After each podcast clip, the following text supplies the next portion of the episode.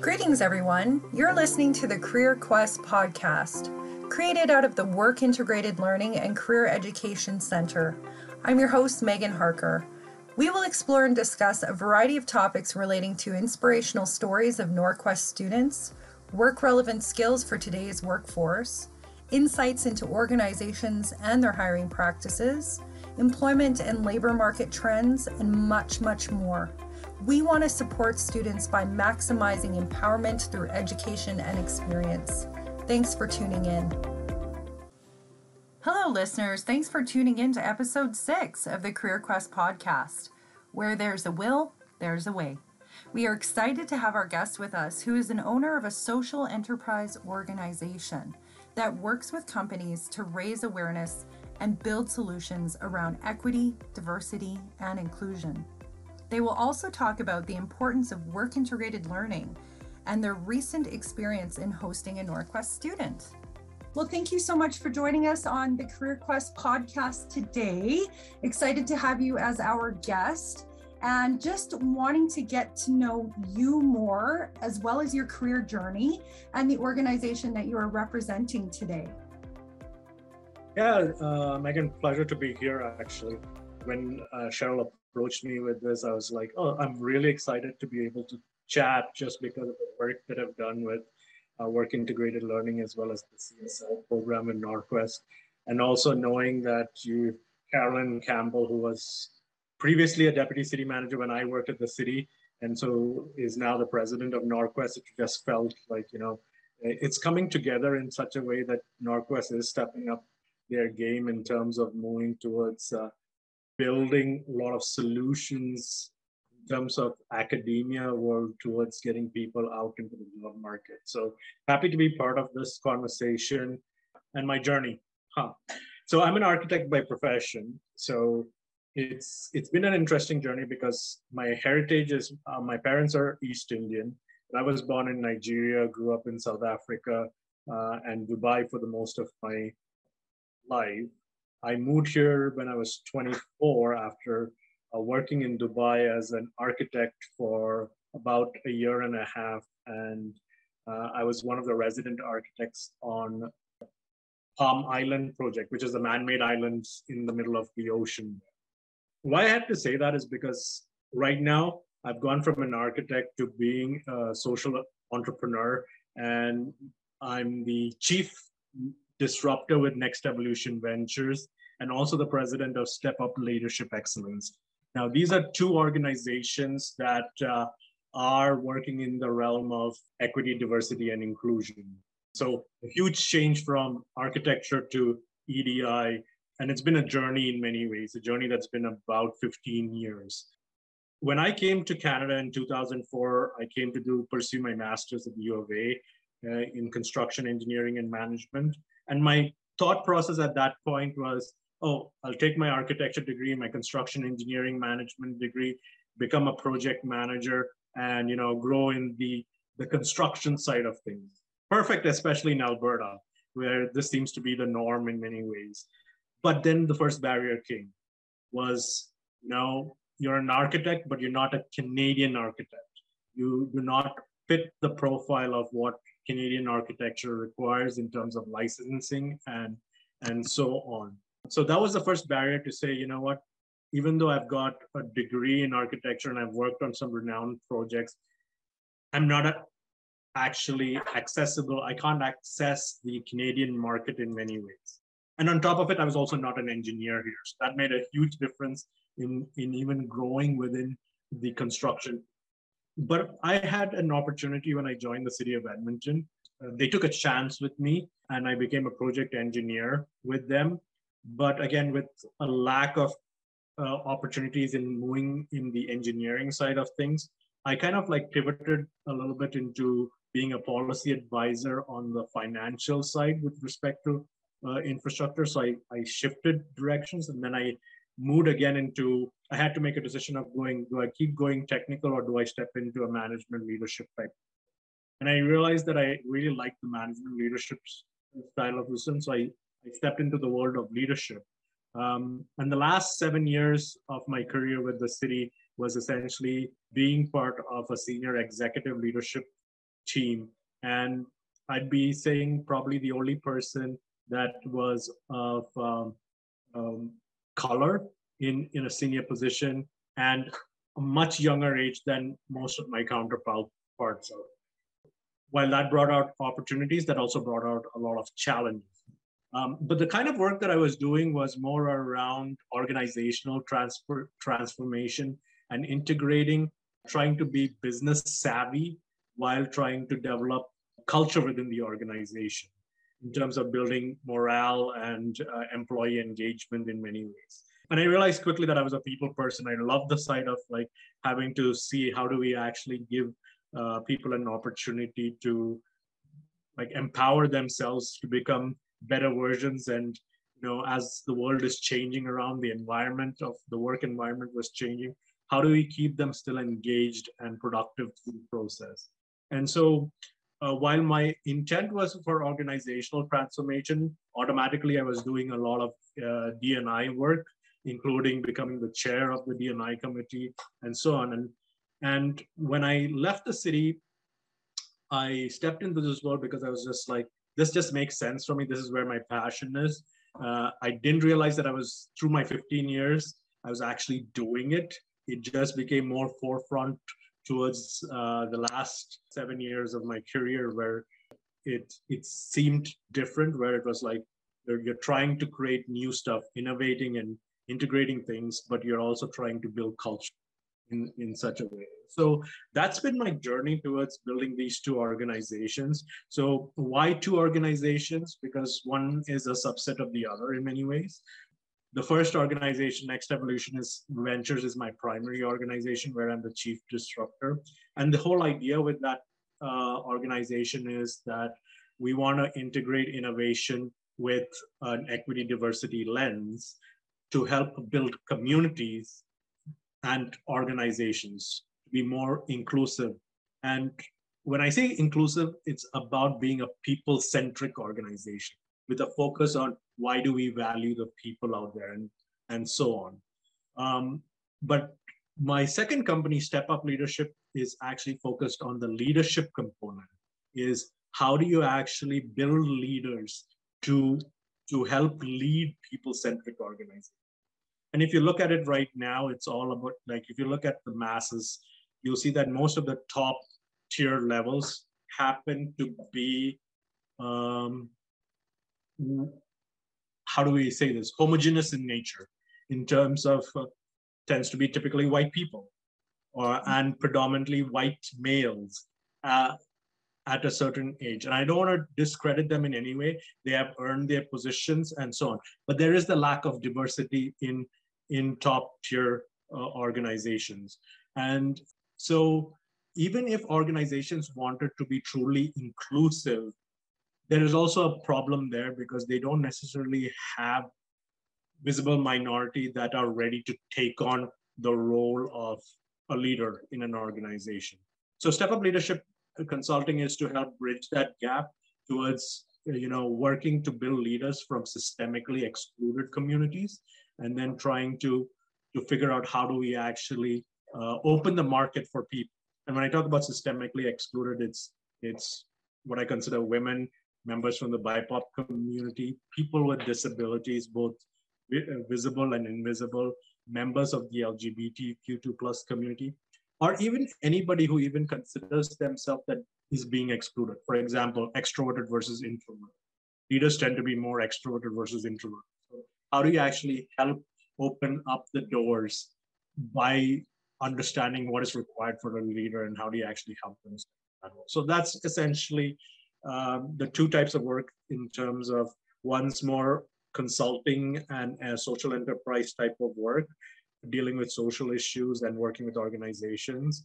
And the other one is more about the people side to help the leaders Wonderful. Well, thank you so much for sharing. It's quite multifaceted, both companies that you have. How has that been received by industry? Have you engaged a lot? What does that look like? Future looking, what do you forecast for connecting with different companies and organizations that are wanting to have these conversations and actually start trying some new initiatives? So I see two questions here. I'm going to try and get to both of them. Um, so the first part is um, when I started this the company with Next Evolution Ventures, I had a a vision about wanting to try and figure out like how do we raise awareness on social issues and then how do you actually uh, engage communities to actually come up with ideas that could potentially solve solutions and then us build solutions based on ideas that come in from the community.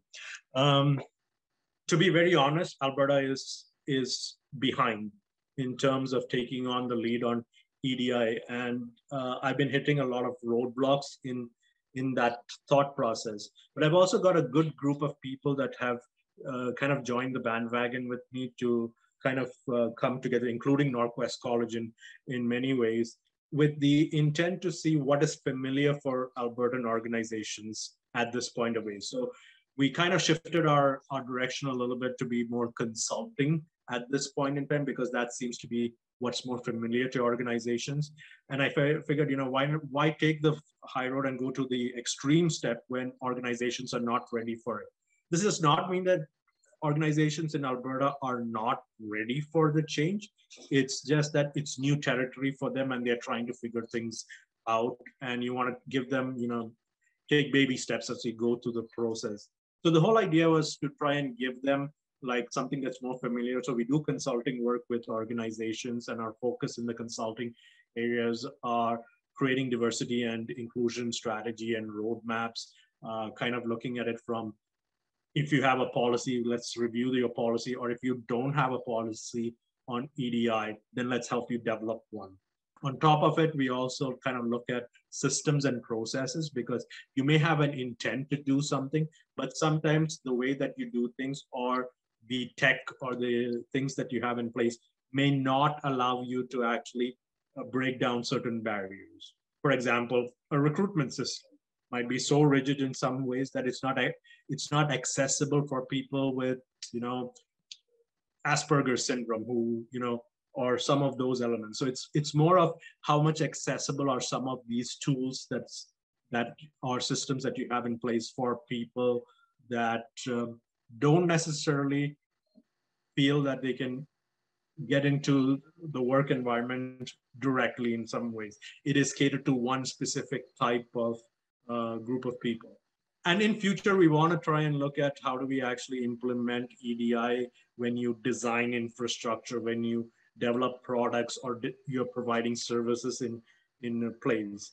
Um, something that we are kind of in connection with um, city of Lethbridge, who does it a lot more better, is to is they're really trying to get the indigenous relationships and teachings into their design standards. So we're keeping a watchful eye, and I'm connected with Perry Stein out there just to understand where things are at. But we also do audits and assessments just to understand the health of organizations on their journey of doing it.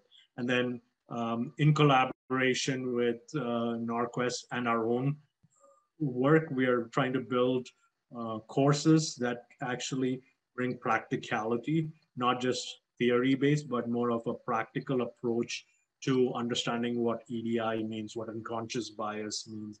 How do you actually shift your mindset as you go through this process as well? So that's most of the work that we're doing for organizations is we're pivoting and changing things to adapt to what the environment looks like and and that's where I'm I'm I'm at right now uh, in trying to do things. But long term, what I want to do is also start working on what are systemic problems that we have in the social sector, whether it's homelessness or you know things of that nature, where there are uh, racism, hate crimes, and so on. How do we integrate uh, an innovative thinking process into coming up with ideas from the community itself? Like this whole thing about being very people centric is a big basis of our model is let's not just do it for the sake of finding a solution let's actually do it because it's a viable solution for for the customer so in most cases our customer is not going to be the same as our client in many ways and so it's how do we actually navigate through those things and have clients that are funding partners to be able to understand that it's about giving back to society in many ways and building better communities in so many ways. So that's my goal and in in in works right now and we're still in our beginning infancy stages of many elements uh, but we've got made quite a bit of traction in the last 18 months especially with uh, covid hitting us. It actually changed our business model from going into a physical office space to virtual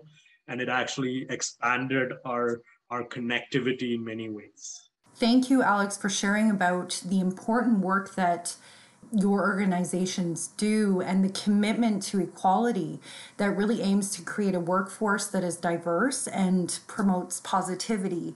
And even though you're in your beginning stages of, of building that organizational capacity, it sounds like you've just made leaps and bounds in building those relationships with community and industry partners. So that is that is great to hear. So I've been just listening to you talk and I love your passion. I, I can I can feel it through the screen and it's amazing. I want to know what drives that passion, keeps you going forward with the work that you do.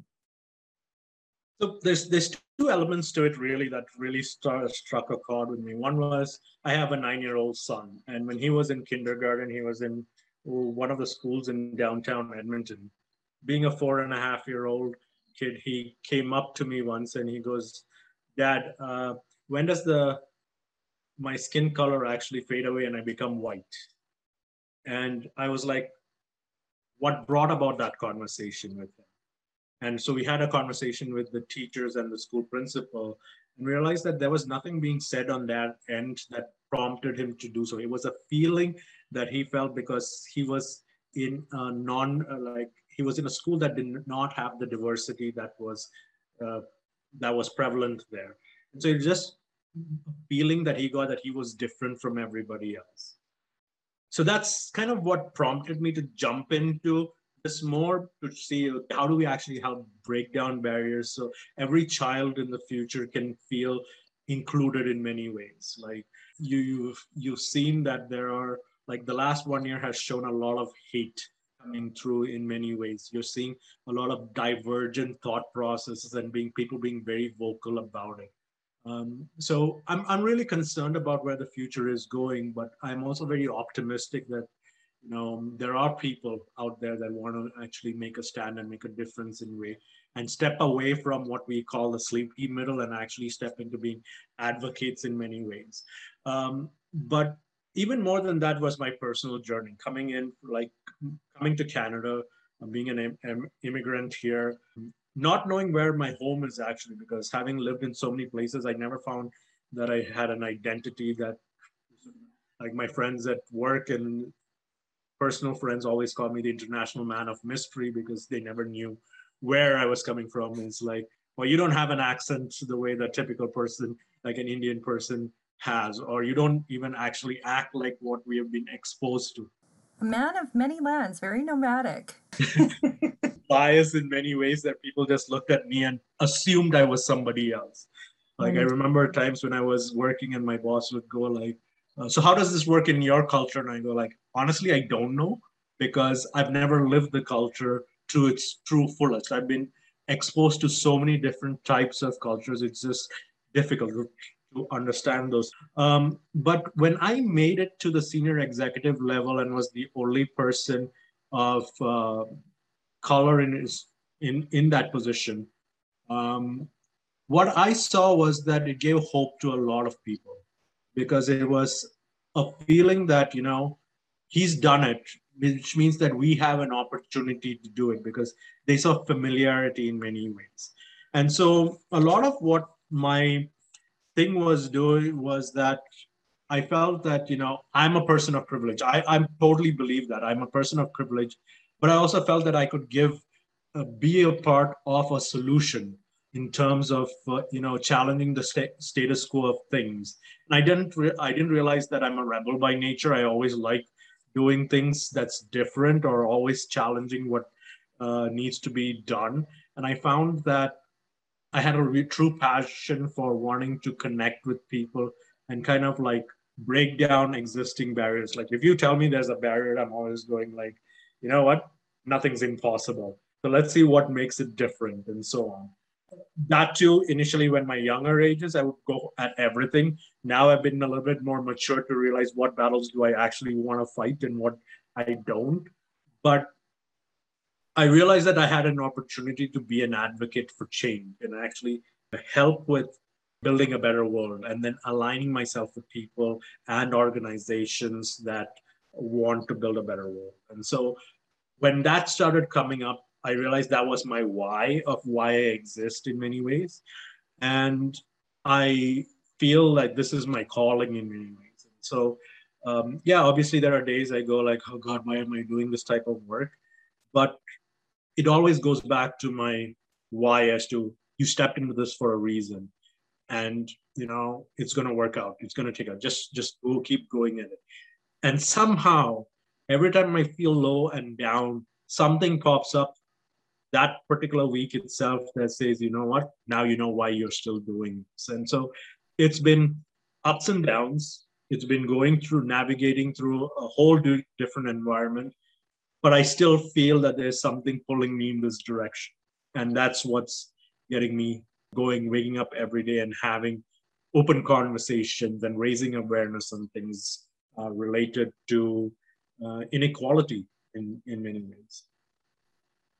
Yes, and I think when we tie ourselves to a greater purpose, continuously propels us forward to do the work that needs to be done and uh, that work as you mentioned can be can be challenging especially with the landscape that we're in right now as it relates to equity and diversity and just with all of these these factors like you said covid is definitely a factor where there's been some opportunity but also in that a lot more challenge as well thank you for sharing your stories i love to hear about why people are doing the work that they do. And oftentimes, when it comes to somebody who is very passionate about what they do it's it's it's obviously tied to something that's ingrained in them. I, I, appreciated hearing the story about your son as well because that really is a foundation for wanting to make these changes for our future our future generations. Shifting gears a little bit you did host a student for a work integrated learning opportunity it's so amazing to have partners in industry and the community that will work with our students to increase their workforce relevance give them this opportunity to see what the real world of work looks like. So when you recently hosted that student what was the experience like for you as the host? Yeah so i'm going to be honest here because when i first jumped at the idea of work integrated learning, it was like, hey, free labor. I'm going to get free labor here. And I was going like, okay, step back. That's not why you're doing this. Let's step back and understand what the work integrated learning program was about and trying to figure it out as to why am I doing this? Why do I need to do this? And so on. And this was an opportunity for us to also partner with Autism CanTech uh, through the program and hosting a a person that was uh, that had autism. And so while i've learned about autism in many ways and kind of like seen through you know the big bang theory and a lot of other uh, media related stuff i never really experienced the direct connect with having to work with someone uh, firsthand in many ways. Even though we had abilities at work program when I worked at the city and we hosted quite a number of people out there. Uh, dealing with somebody with autism was something new to me. I, I will say that I love the experience to begin with. Like it was just amazing connecting with uh, John from the get go. As soon as I saw his resume and his video presentation, I was going like, oh my God, this is an amazing person that I would like to to get on board because automatically I was like, oh, I have a few ideas on types of projects that I wanted to get in. Um, and I say it was a beautiful experience because it was, I think it did more benefit for me in many ways uh, as an organization. It, it allowed me to kind of look at it from a learning experience in many ways. Like by nature, human nature, we tend to try and align ourselves with similar type of like me personalities in many ways and um, I've built lead, I've built teams in many ways. And I remember my first team that I built, we they were all individual and unique in their own way, but when they came together as a team, they conformed to what I wanted. And so the second team, I did the exact opposite. And I was like, oh my God, this is even more challenging. But the perspective taking on from people came out to be so much more better in many ways because yes, it was not easy handling the team component, but at the same time, we brought about amazing work in many ways. And that's what got me into looking at it from how how do I actually learn something else that, you know, that's new and how do I navigate an environment? I know who I am. I know my leadership style. I know what it is but it was a learning curve to realize that not everybody would accept the way that I do things, and I had to kind of like adapt and uh, and churn things through. And so even just connecting with John and partnering this one, it was interesting because I initially had a bias on what how this was going to look like. When you look at it, whether it's a, a person with uh, autism or it's just a student coming in, employers have a bias on oh they don't know enough or they don't have the experience or they can't navigate key projects. And so i started off with the bias and i was just like okay i'm just going to step in and kind of like uh, give direction take the lead and and push things through. Uh, and we're going to go a step by step process on how it's going. Worked first week. Immediately I connected with John and I was like, oh my God, there's a lot more potential to this person that than what we have.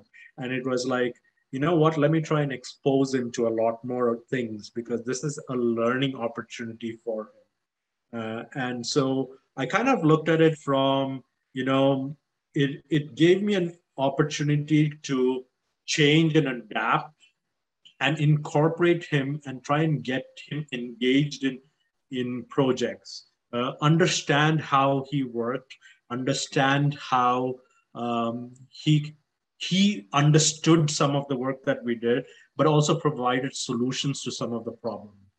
I can tell you there were a couple of projects where he brought up ideas and thoughts where I was like, oh my God, I didn't even think about that lens. He was coming at it from so many angles that were different.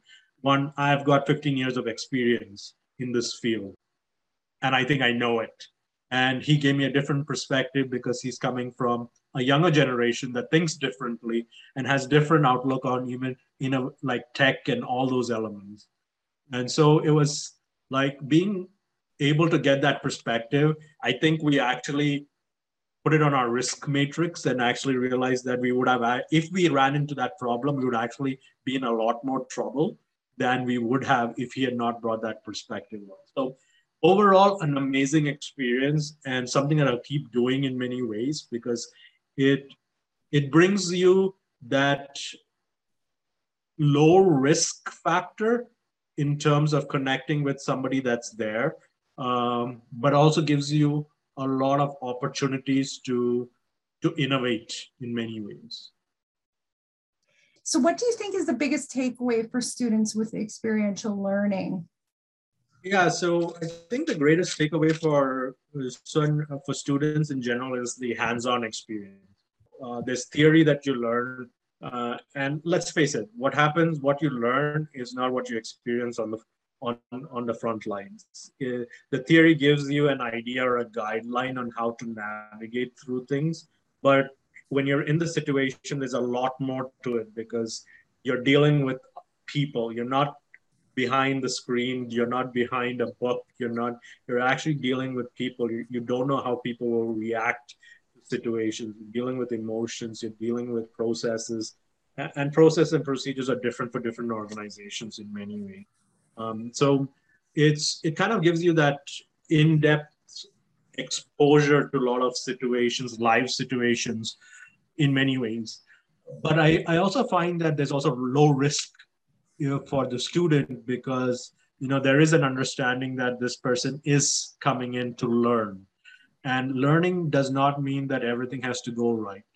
Uh, you know failures will happen. Failures has to happen in, in many ways because to me i feel that if you fail you actually learn more than it were if it were to work. Because if it were to work you you're going to approach it in just one way Whereas failure at least gives you opportunity to look at multiple ways to decide whether this is right or wrong. And to me, that was a big thing because our our brains are wired in such a ways that we we look for solutions all the time in many ways like if you see a problem our brain automatically goes to what is a solution for it and we're going to one solution and i think being in this environment for students i think and this is on the onus is on both the student and the employee partner in many ways because employee partners need to be open to accepting that these people are not just grunt workers. They're not here just to do you know menial labor type jobs or like administrative type of jobs. These people come with a lot of knowledge that's new to the market you know, that they have learned through exposures to the industry and so on. Um, and I actually give them an opportunity to look at live projects in many ways and see you know, can they even handle these components in many ways. And then kind of you know mentor them to be able to develop themselves um, what i think is the greatest part of it from a student's perspective is exposure exposure to to not just the work but the people clients you know even things like marketing and like invoicing and those type of things that you normally don't expect but becomes part of like the 10% of work that you have to do in the field.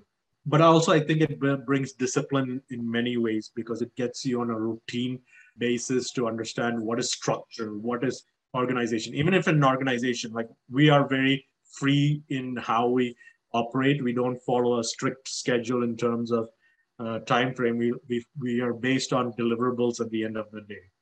So whether you want to do it in one day or spread it over a week we have weekly deliverables that are in place.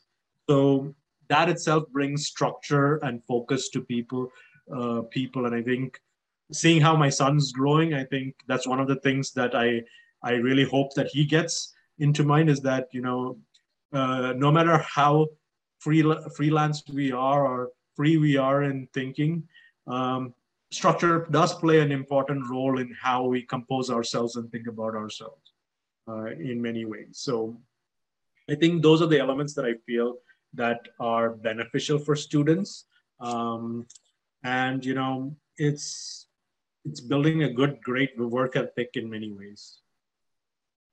Yes, absolutely. Now, being a host, what recommendations or suggestions might you give to other employer partners that are considering taking on work integrated learning students for these various different types of opportunities? just to better allow a, a good experience mutually? So I will start off with this is like every employer partner should not take this as this is a one-way approach that you are providing an, an employment experience to the person. I think every employer partner needs to look at it. This is a true partnership. Like there is a lot for you to learn from the student as well through the process. And I think why I said this is because this will help change the mindset of how we approach work integrated learning or co-op or practicums or many of those things in many ways because our tendency tends to be like oh it's free labor let's or labor that or cheap labor for that matter. Uh, and let's give them the the grunt work. They are here to just follow things that that are there. I i look at this is that you know they look at they give you a different perspective in many ways. They look at it from things that you may never have thought about just because you think you have the experience. The world around us is changing constantly and we are we're being exposed to a lot of things like last year was a huge testament of the fact that you know covid changed our life a lot of organizations were going like yeah we can't work in this remote environment. It, we need to be fixed to our, uh, our, our seats. It was all about control. That does not work with the millennial groups, does not work with future generations. But we're so rigid in our thinking that that's the only way because that's what we know and what we've grown up with. And I think last year taught us that the environment changes drastically. And I, I'm almost positive to say that a lot of the younger generations, the students actually became more productive in this new environment because it adapted more to what they're comfortable with in many ways. You know, using tech in many ways, looking being in the comfort of, of their home, which is, you know, a lot of people find that that's the zone that they are in. And being able to, you know, just have that few five minutes to actually just even go walk your dog or like step out and have that balance in many ways. So my my advice to org- like employee partners is take the risk, take the opportunity because you will be surprised in so many ways. I was like, I look at it from the fact that, you know, I, I, I worked with two or three different types of uh, people from John, who's been with the Autism CanTech, to uh, another person who's got an with the CSL program coming in through doing accounting work and so on. It's just that I look at it and go like, these are employable people. There is opportunity to build them as part of my team, and they help build and see a vision for your team that's different or challenge you to be different in many ways. And challenging you, you to be different is not a bad thing. It's actually a positive move for your organization, especially in the world.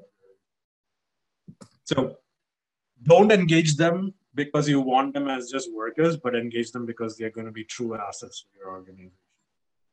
That's solid advice for any employers that are considering taking on students. And it is a two way street, it's a partnership, not only with the student to help enhance their their experiences but also with norquest and we're building our future workforce that's essentially what it comes down to so thank you so much for your partnership with Norquest and the students that you've hosted so far.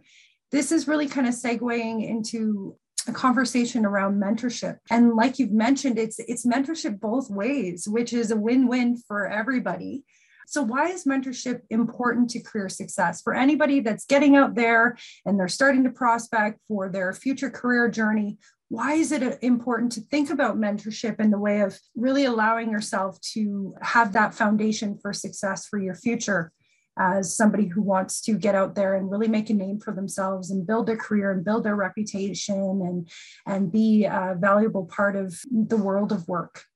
Yeah so when i talk about mentorship i don't talk I, am going to be a little bit more broader in, in the sense that I think the take mentorship as a verb rather than uh, a noun uh, and this could be uh, you could you could you people tend to do this whether you talk to a friend or a coworker or you get an external coach in many ways you're actually getting assistance.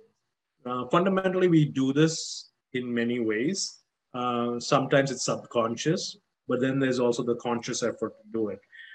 And i think this is a key part of it in terms of being a good leader as well as a good employee in, in many ways because for me mentorship is about identifying your blind spots like we are all wired in in certain ways. Our brain is uh, wired in such a way. And if you go into under, uh, understanding neurodiversity in many ways there is a lot of uh, thoughts around how we approach different uh, problem problems or so on. Like we tend to go to what's familiar with us.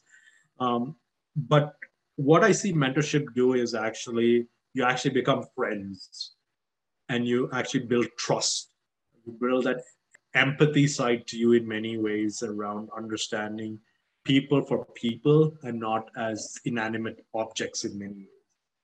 But when I talk about blind sides in many ways, it's it gives you that third or a different perspective or lens that comes in from exposure or experience that a mentor has. So usually, a men- mentor has more of an experience than you have.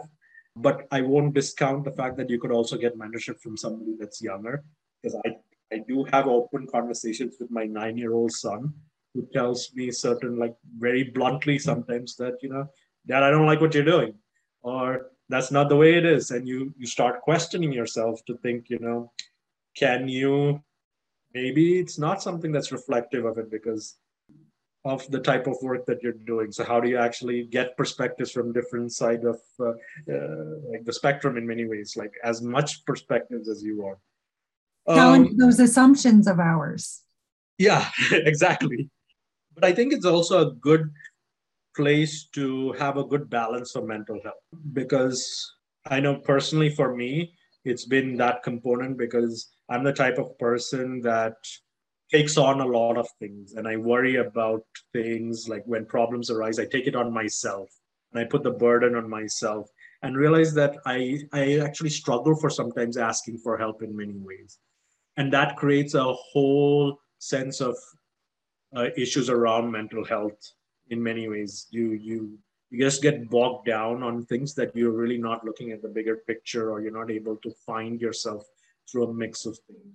So I think when when students or employee employees try and get into entry level jobs and so on, one of the things that they look at is they think there's a lot of pressure on them. They want to perform well. They want to do things uh, great, and especially now the job market is like there's a lot of talent out there, and so it's and not enough jobs in the market. So you're you're trying to you're putting excessive pressure on yourself on a lot of things, and so I think this is an avenue of you know connecting with career coaches with personal coaches professional coaches to try and get yourself away from letting go of a lot of things that are holding you back from being the best version of yourself. So if a student wants to seek out meaningful mentorship what are some avenues for them to do that? Do you have any suggestions for our listeners on if they're thinking, oh, I, I would really like to connect with some individuals that can give me some insights, pursue my journey? How, how can they do that? It's different for different scenarios. And I think I always go down to the question around why are you seeking mentorship in the first place? What's your why? What's your intent with seeking mentorship because that changes the direction. That's I, I'm being very candid here. There are people who are looking at for selfish needs. Like it's like, how do I get to this person so I can get to that particular job? Or listen, networking is not about it, that's networking. Is trying to figure out how, what is it. Mentorship is also is not just about building that network. It's actually building relationships. And so I think the focus on mentorship is why am I, what do I want to get and who do I best align with and trying to be honest and authentic about your why, why you're connecting. Human nature is that people want to coach and try and be educators in many ways. So, but I think it's valuable for for students once they know what they really why they want this mentorship and being open and honest with people to have that conversation I think there will be a better alignment when you are true to yourself as to why you want to do it. So, yes, there are different mediums of how you connect with people. There's social media, there's networking opportunities, and so on. You want to build meaningful connections. You got to understand what is your why, why you're doing things the way that you're doing it, and also be pre- be prepared because there are going to be some tough conversations, some very difficult conversations, and it's about being vulnerable and trying to make it work because you actually want to make a difference. Right? I've had people who've come up to me and said, you know what, I would like you to be your mentor. And I've gone like, so what do you want to achieve at the end of the day? They're not prepared for that question. They don't know what they want. They don't know what where they're going. And they're just like putting out feelers because somebody told them they need a mentor and they need to go and find something. I think it has to be intentional about what your objective shifting gears, I would like to hear from your amazing knowledge base and expertise about advice for new job seekers and our graduates. So, general tips on how can students stand out during the hiring process? So, resumes, interviewing tips, as you mentioned, it's an employer's market right now. There is a large pool of really qualified uh, competent, amazing applicants. So, how can a new student, somebody who's just come out of their post secondary program, who doesn't have a ton of experience, really stand out to those employers? Yeah, like I'll be honest with you right now, it's a very tough job market. Like it's it's you're right, it's an employer's market right now. There's so many people out there. Like typically in the past, if you had a position out, you'd you'd probably get like under 100 applications per posting that's there. Right now, that number's in thousands. right? And so it's also very difficult for employers to kind of go through hundred a thousand resumes for one position. Um, so I don't know how it's going to work out. Like to be honest, like it's it's it's a it's going to be different from what it's typically. And I don't speak from the recruiting side of things. I think you need to figure out, like as a as a student, figure out what's your core competency in many ways, and actually even try and figure out is are you spreading yourself too thin by applying in too many positions, or have you defined where you want to go to as well? I think there'll be different things that are there that you need to kind of it does mean playing around a little bit in terms of changing things over people have the standard habit of taking cover letters and you know just copy pasting and putting it just changing names here and there. I think there needs to be an intentional piece of looking at cover resumes. You know your resume is going to like the way it's going to be is like people are going to look at the cover resume cover letter first. And if they see there's something interesting in that they're going to go to your resume. So what's going to make that cover letter really stand out in many ways? To do the rest in terms of even going into your resume which i would say has to be detailed but still concise so that you know you're not going to too much depth in many ways. It being very honest it's it's it's it's a tough market to be to be out there. Like even entry level positions and i don't know why organizations do this but there are entry level positions they're called entry level positions but if you look at the job description they say two to three years of experience. And you go like don't, don't call it an entry level position but that's what it is right? And there needs to be a change in how that's represented but as a potential employee you can't make that change. You just have to accept it for what it is and and try and figure out where that goes. And there are many ways of how you can actually build that two to three year experience component to probably stand out. Now i'm a kind of a little bit biased on video resumes and putting pictures in resumes because i feel that sometimes that can bring a bias that might go for or against you not sure. So i know i'm part of a huge conversation about whether resumes have to have picture resume like pictures on them.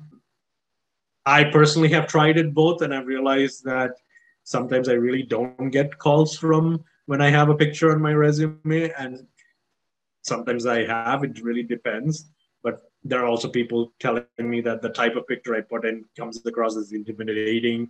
You know, you never know what people can perceive to those things. So I would say is is make your experience count, make your cover letter count. Don't try and like yes, be different, but don't be overtly different. Take an opportunity to maybe even connect ahead with with the potential recruiter to understand the position don't do it as a way to try and put yourself in the play. It's always about trying to understand if this is the right fit for you. And the last piece of advice on this is, you know, knowing where the job market is, consider looking at building your own business. Like I think there's an opportunity there to kind of like step into the world of entrepreneurship in many ways, um, because you know that could lead into a consulting type of gig in like those type of don't feel let down because you you've been through 200 uh, interviews and you haven't had an opportunity.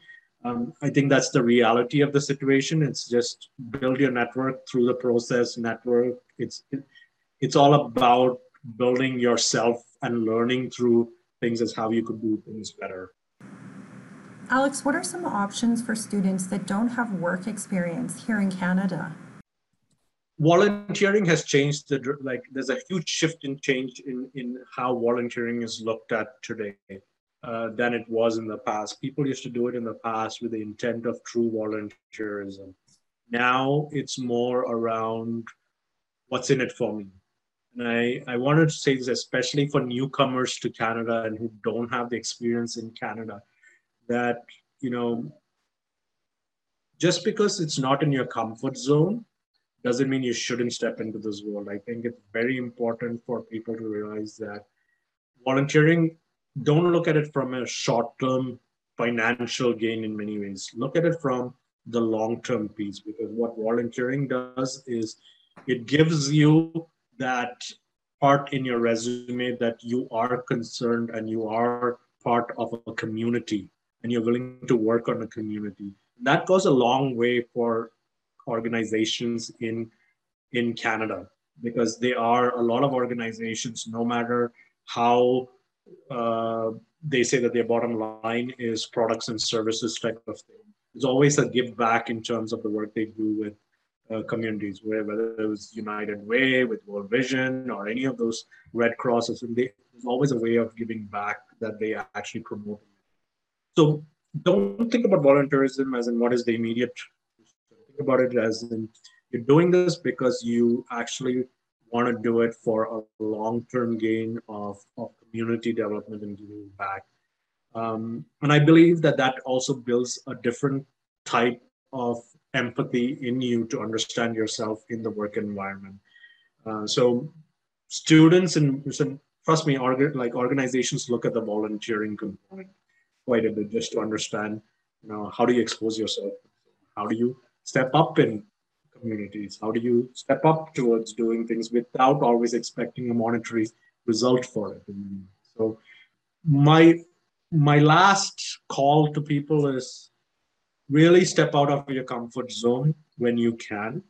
And it doesn't mean just jump into the fire. Like you can take calculated risks as you move forward, but expose yourself as much as you can because just because you're a mechanical engineer that's come in doesn't mean that's your your path. Figure out are you looking for a job or are you looking for a career? And then try and figure out because there are two different things. A job just gives you the satisfaction of a paycheck.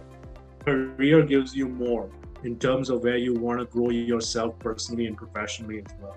And to me, that's that's the take is like like the moment you find what your why is, you will automatically start moving your uh, your part into career, and that's going to be more meaningful and purposeful.